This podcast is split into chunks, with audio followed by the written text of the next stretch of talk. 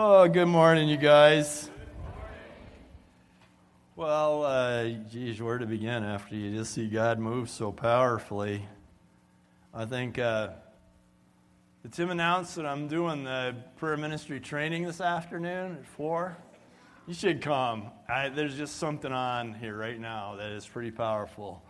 You should come, and we also need some sick people to come because. Uh, we need to make you well. And so uh, I'm serious. We, it's not just me talking forever. I talk for a little while, then we practice. And we see God move. We always see Him move. And so that's 4 o'clock today.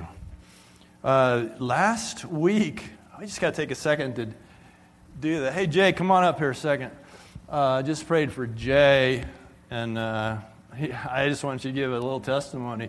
Last week, uh, we prayed for a bunch of people because that was the leading of the Lord. Uh, and did anybody get healed, either partially or fully, from prayer last week? Is anybody here who uh, received a, a, healing from the Lord? We want to give him thanks.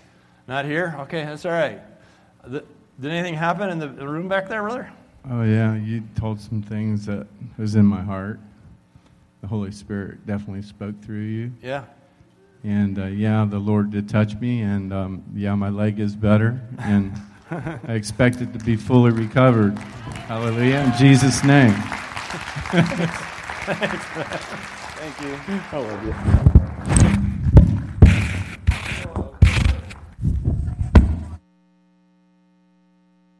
Don't try this at home, you guys. I'm a ch- trained professional. I lost my clip now. I'll just switch to guns here. Oh, here it is. Never mind. I'm just gonna I'm just gonna use this, Mitch. Uh, Kevin, sorry.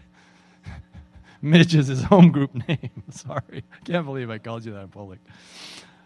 Okay, you know when you have like more than one Kevin in your home group or whatever, you just give people other names and just makes it easier. So, he's Mitch.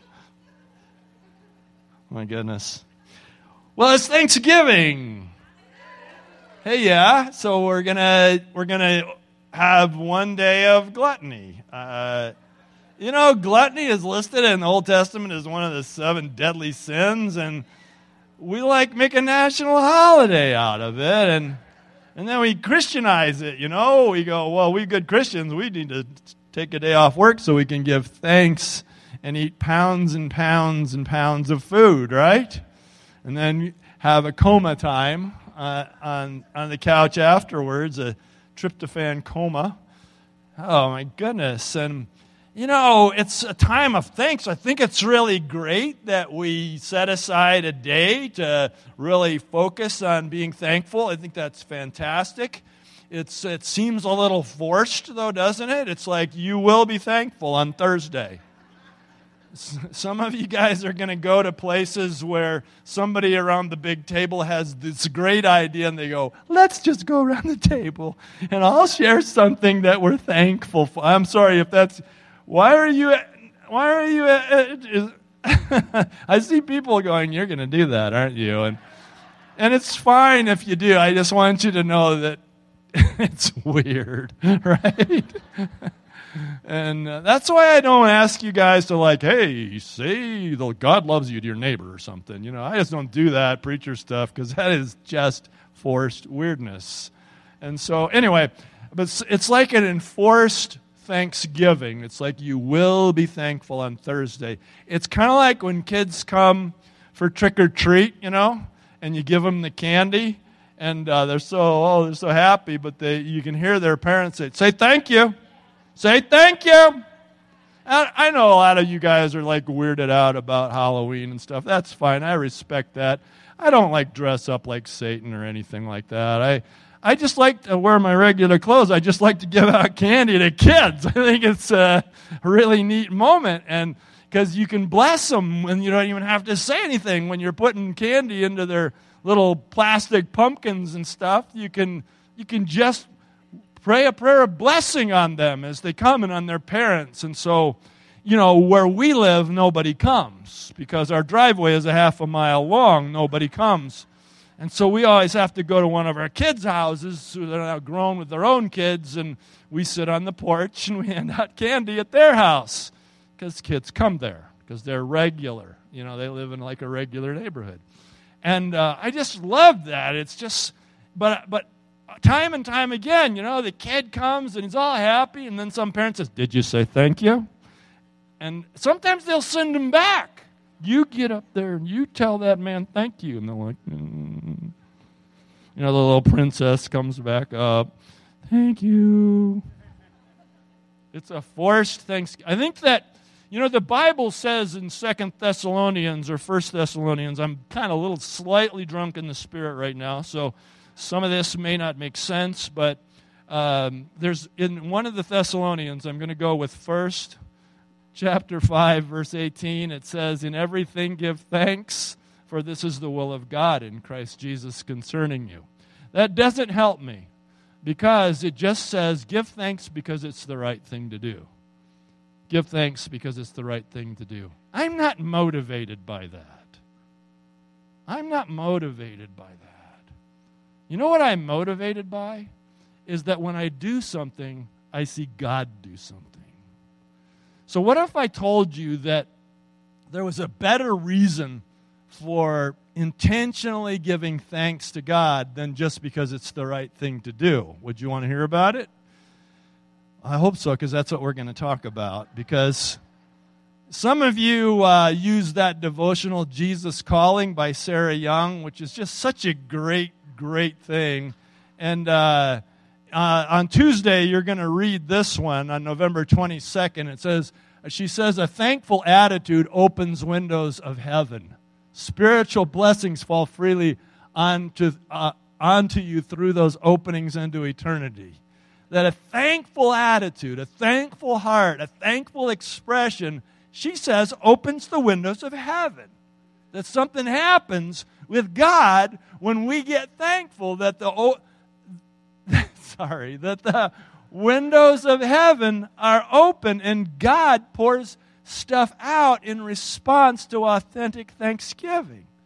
Don't you want to say, is that true?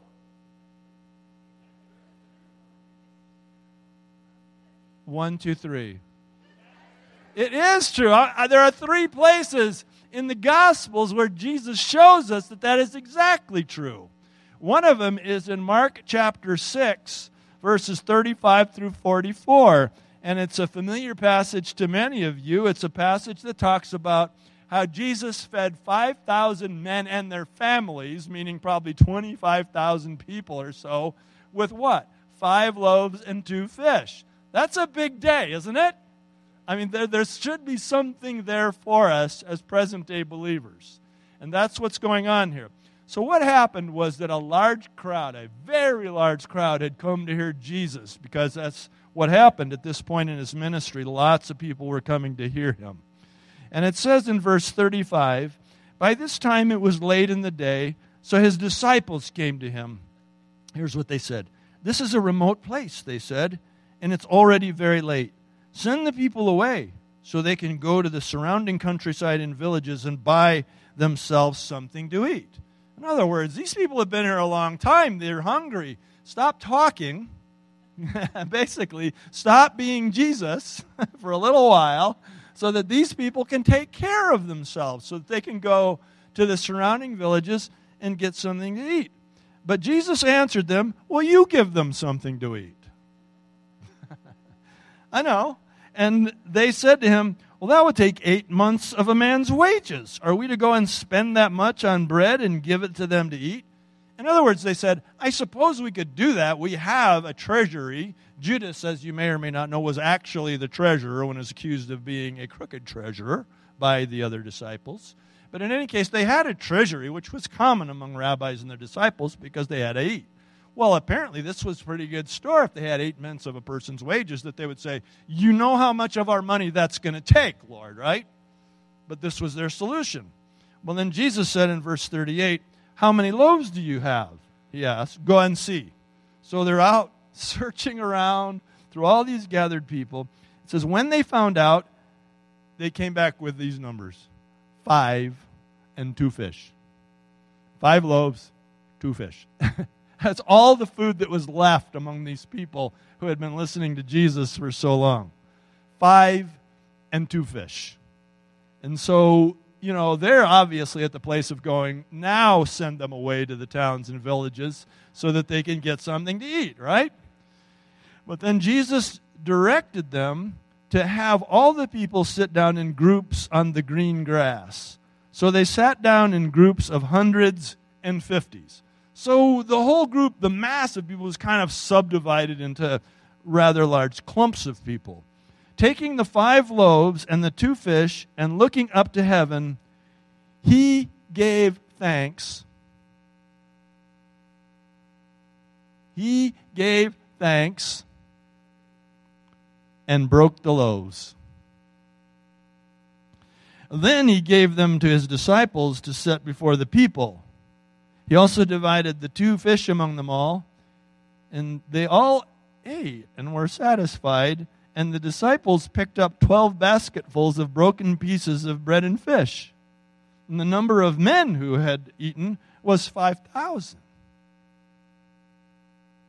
He gave thanks, and then he broke the loaves something happened when he gave thanks. He didn't give thanks and then pray some big prayer over the things. He didn't like do some Jesus dance or some something that only Jesus could do. He just gave thanks. And then he handed this stuff out and everybody ate. Every, not only did everybody eat, there were 12 there were leftovers. He gave too much thanks. He gave thanks. He, that's what it says. I mean, deal with it, you guys. It's what the Bible says. It says he gave thanks and then he gave it out. Something happens when you give thanks, authentic thanks.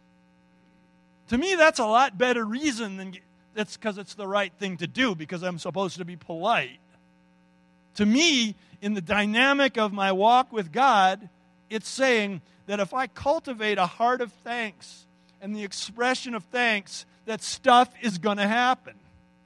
That God things are going to occur in front of me. Like people getting healed. That things are going to happen because I gave thanks.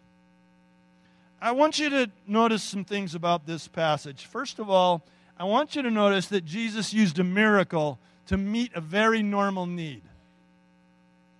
I mean, these people were just hungry. They were. You get hungry if you don't eat. True. So you got all these thousands of people who were so hung on Jesus' words and what he was doing that they didn't eat. And so this time had gone by so that they were normally hungry. And the disciples tried to solve that problem normally by saying, Lord, if you just take a break for a little while, these people can hustle off to the villages, get something to eat, and then come back. We can continue. And that was a norm, that there actually was a, a logical solution to it. Just send them away. And the Lord said, Well, why don't you guys give them something to eat? And then they said, Well, we could. We could solve this problem if you're willing for us to spend that much money. So, in two ways, this was a really normal problem that could have been solved with normal means. You follow? But what did Jesus do? He did a miracle. He chose to do a miracle to meet a normal need. Now, I want you to get hold of that, believers, because I think in America, we kind of reserve the miracle stuff, the move of God, for when we just can't do it anymore.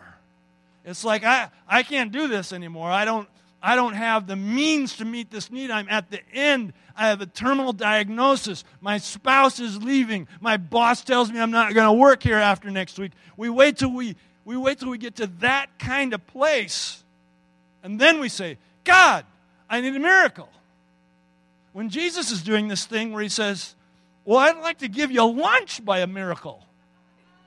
I would like to meet normal needs in your life by my intervention. Some of you know what I'm talking about. You've been out there, you know what I'm talking about. And you've seen God do it. I just wanted to point that out. The second thing I want you to notice about this passage is that when Jesus gave thanks, he looked up to heaven. Verse 41 taking the five loaves and the two fish and looking up to heaven, he gave thanks and broke the loaves. He looked up to heaven. I mean, what's going on there? Was it this is the classic sort of heaven above, earth in the middle, and hell below thing? I don't think that's what's going on at all. I think what's going on is that Jesus was looking away from what was happening in front of him. He was looking to somewhere else other than the fact there were only five loaves and two fish and all these people. He was looking away from the circumstance and he was looking up, it says. I'm going to look away. I see all these people. I see this meager food. I see this half doubting motley crew of disciples. I got to look somewhere else. I have to look away from this. And this is what the world is presenting to me. I believe he's saying, I have to look away from this to give thanks. I think it has to do with that concept of our worldview. our worldview. I hope I don't fall down. It'd be very embarrassing if I fall down. It has to do with the concept of our worldview. That where is God in our concept of reality? I want to put a couple of options for worldview. Well, there they are. We have on the left what we would call a natural worldview, on the right, a supernatural worldview. Now, we are born in this day and age and in this culture, we are born into a natural worldview. Our natural worldview says that the big game is science. And science is big. I mean, we have medical science, we have all kinds of technologies that are we enjoy as a result of science. So our cell phones are science. The lighting in here, the temperature in here is all controlled by the application of scientific understanding. So we'd be foolish to say that science wasn't a thing. But what we're born into is a thought that science is the thing. That science is the thing, and we need to order our lives around the scientific method or around that kind of a that kind of an understanding. And that within our lives on the left, with sciences being the big main thing, well, then we, and I just, this isn't exhaustive, of these other things in our worldview. I just picked some things as example our ethics, our money, our health, our family, our career, our world, that these are all somehow controlled, impacted by science. And that now, because we still have a spiritual hunger in us, don't we? we're going, yeah, I, am a, I'm a aware person. I use science. I drove here today because of science. I get that. But now I still have this hunger inside of me that my cell phone isn't meeting. You know, you know what I'm talking about? That, that, that, that, that the science life, that the life around me, that the culture, the technology, it's great. I love it. Some of us are going to love to be able to put 325 on the oven and shove a turkey in there and forget about it for four hours, right? That's science. That's great. But at the end of the day, we're still hungry. We're still like, but what about this sense of eternity that I have inside of me? What am I going to do with that? The Bible says that God has set eternity in the hearts of men. He put that inside of you to draw you to Himself. He put that inside of you so that you'd seek him. And so, what about that? Well, so what we typically do in the present day Western world is we make a circle for God. Well, right. I mean, we say, okay, I'm listening to what you're saying about the Bible thing, about after the science part of my life is over, I'm going to go to a heaven thing, and that in the meantime, one of the major components of my life needs to be a circle for God. Trouble is, that has to be a small g God because there's stuff that's bigger than it, particularly science. And so, in this worldview, we try to kind of say, yeah, I have this spirituality that is somehow connected to science, but science is the big game. And so we make a circle for God, and so we come to church. Sometimes we have to go to lots of different kinds of churches so that we can learn about the little God who fits in the circle, right? Because if you notice this about the real God, he don't like circles. He doesn't like to fit inside of boxes that we make for him because on the right, he is the circle. And so when we live in this left worldview, we say, wow, here's my life, here's what I'm facing, I need science to help me. But science then has a limit. At some point, they say, I'm sorry, we can't help you anymore. Science can't help you because it's limited, it's finite. And so we get the little God circle, we call out to the little God circle, and we say, God circle, I need you to bounce around and see if you can take on science for me. But it's smaller than in that worldview.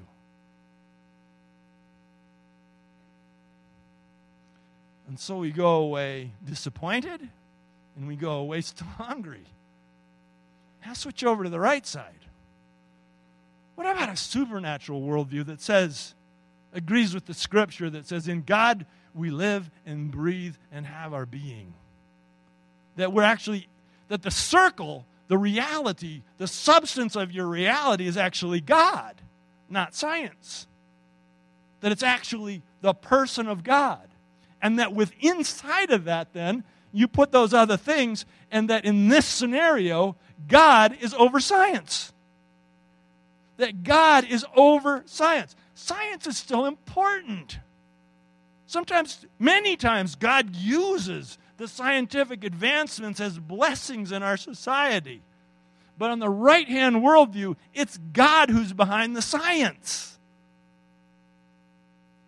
And so when you approach your life, you're approaching it as God first, and then all the other things second.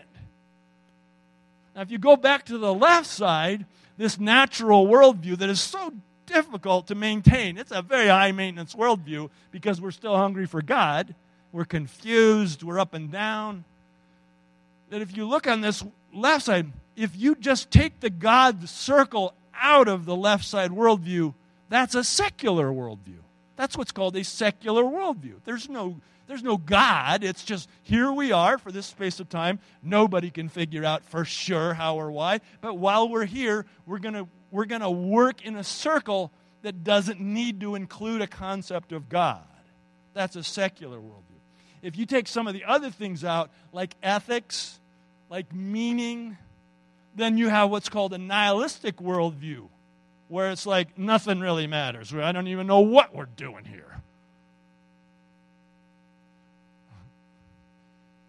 It's a slippery slope on the left side, and you're never quite satisfied until we embrace this, what I think is the biblical worldview that God is God and that everything else is subject to God. Is that making any sense? So here's what I think happened back to the thanks and the loaves thing is that when Jesus looked up, he was just looking away from the science. He was just, because there was just this big yellow circle in front of him, wasn't there? That said, 5,000 men and their families, five loaves, two fish, doubting disciples. Great. You got to look away from that. But what do you look away to? You look away to the Father in his case. You look away to the Father. And that's what he did. Supernatural just means bigger than natural. You ever supersize your meal at McDonald's? He said, Yeah, I'll supersize that rascal. You betcha. And you got a bigger meal than what you would have got, right? Supernatural just means bigger than natural, so that the natural part fits inside of the super part. The super part is God.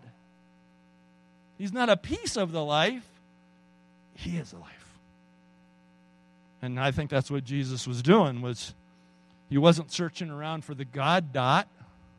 He was looking away from the science dot to God who fills the rest of it. Third thing I want you to notice about this is that Jesus simply gave thanks for what he had.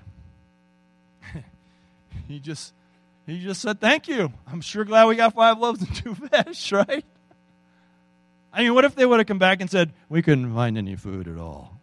We have this Snickers wrapper we found out in that group, but that's all we have. I mean, what if he wouldn't have had it? But he just took the five loaves and the two fish and he gave thanks for what he had. And he, he looked away from it and he said, Thanks, God. Thank you, Father.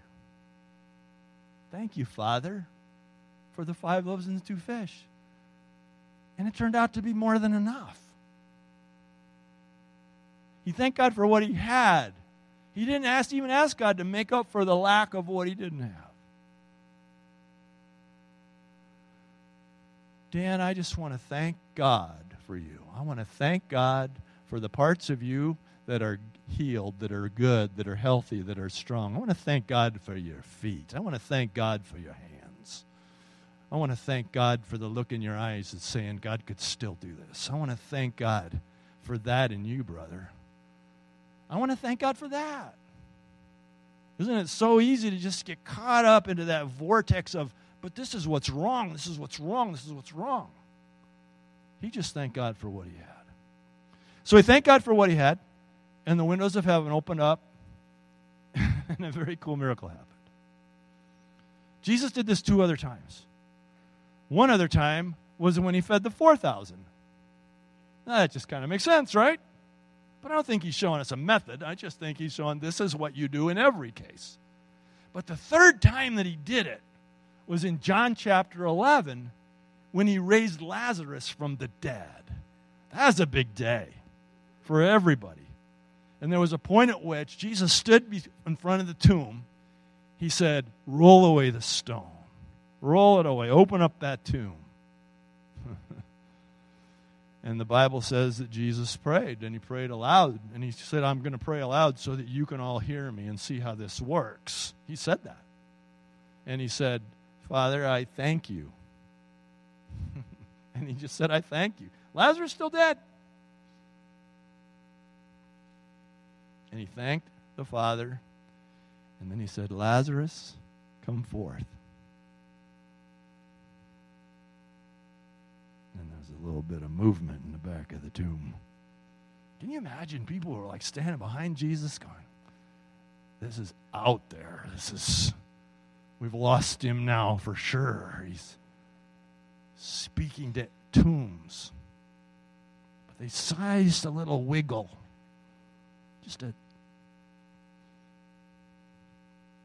And then standing at the front, the mouth of the tomb was a dead man in grave clothes. And Jesus said, just the most practical thing take off his grave clothes, man. Don't stand here with your mouths open. A dead man is living. Give him some living clothes. And it came because he gave thanks. I wonder what thing is waiting to happen for you when you release thanks. It's so easy to get caught up in, in the problem, in the world, and the lack. I wonder what's waiting to happen this week when you give thanks. You just release thanksgiving to God, almost selfishly, going, I'm going to do this and see what happens.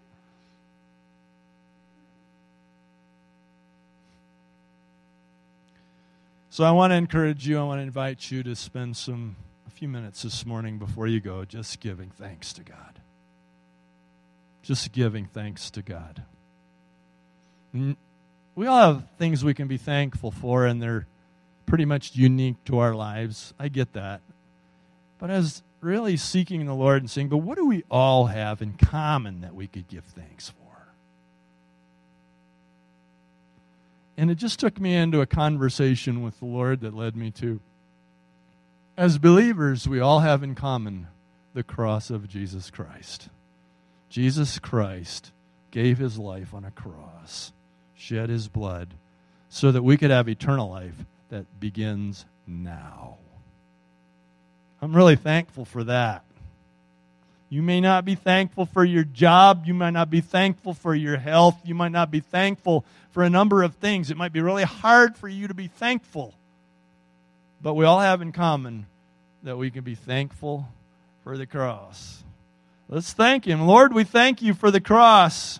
We thank you, Lord, for the cross of Jesus Christ. We thank you that on a day of the Father's choosing, you allowed yourself to be turned over into the hands of sinful men, your words and allowed yourself to be falsely accused, allowed yourself to take the accusation that should have been mine, to take the flogging that I deserved and to make your way in voluntary love for me to the cross of Jesus, where you allowed yourself to be cru- crucified, where your blood flowed one time and yet has spoken in every instant of time since then, has cried out to the kingdom realm that those who come under this cross, those who are spattered by this blood, are forever saved. They are forever belonging to the Father.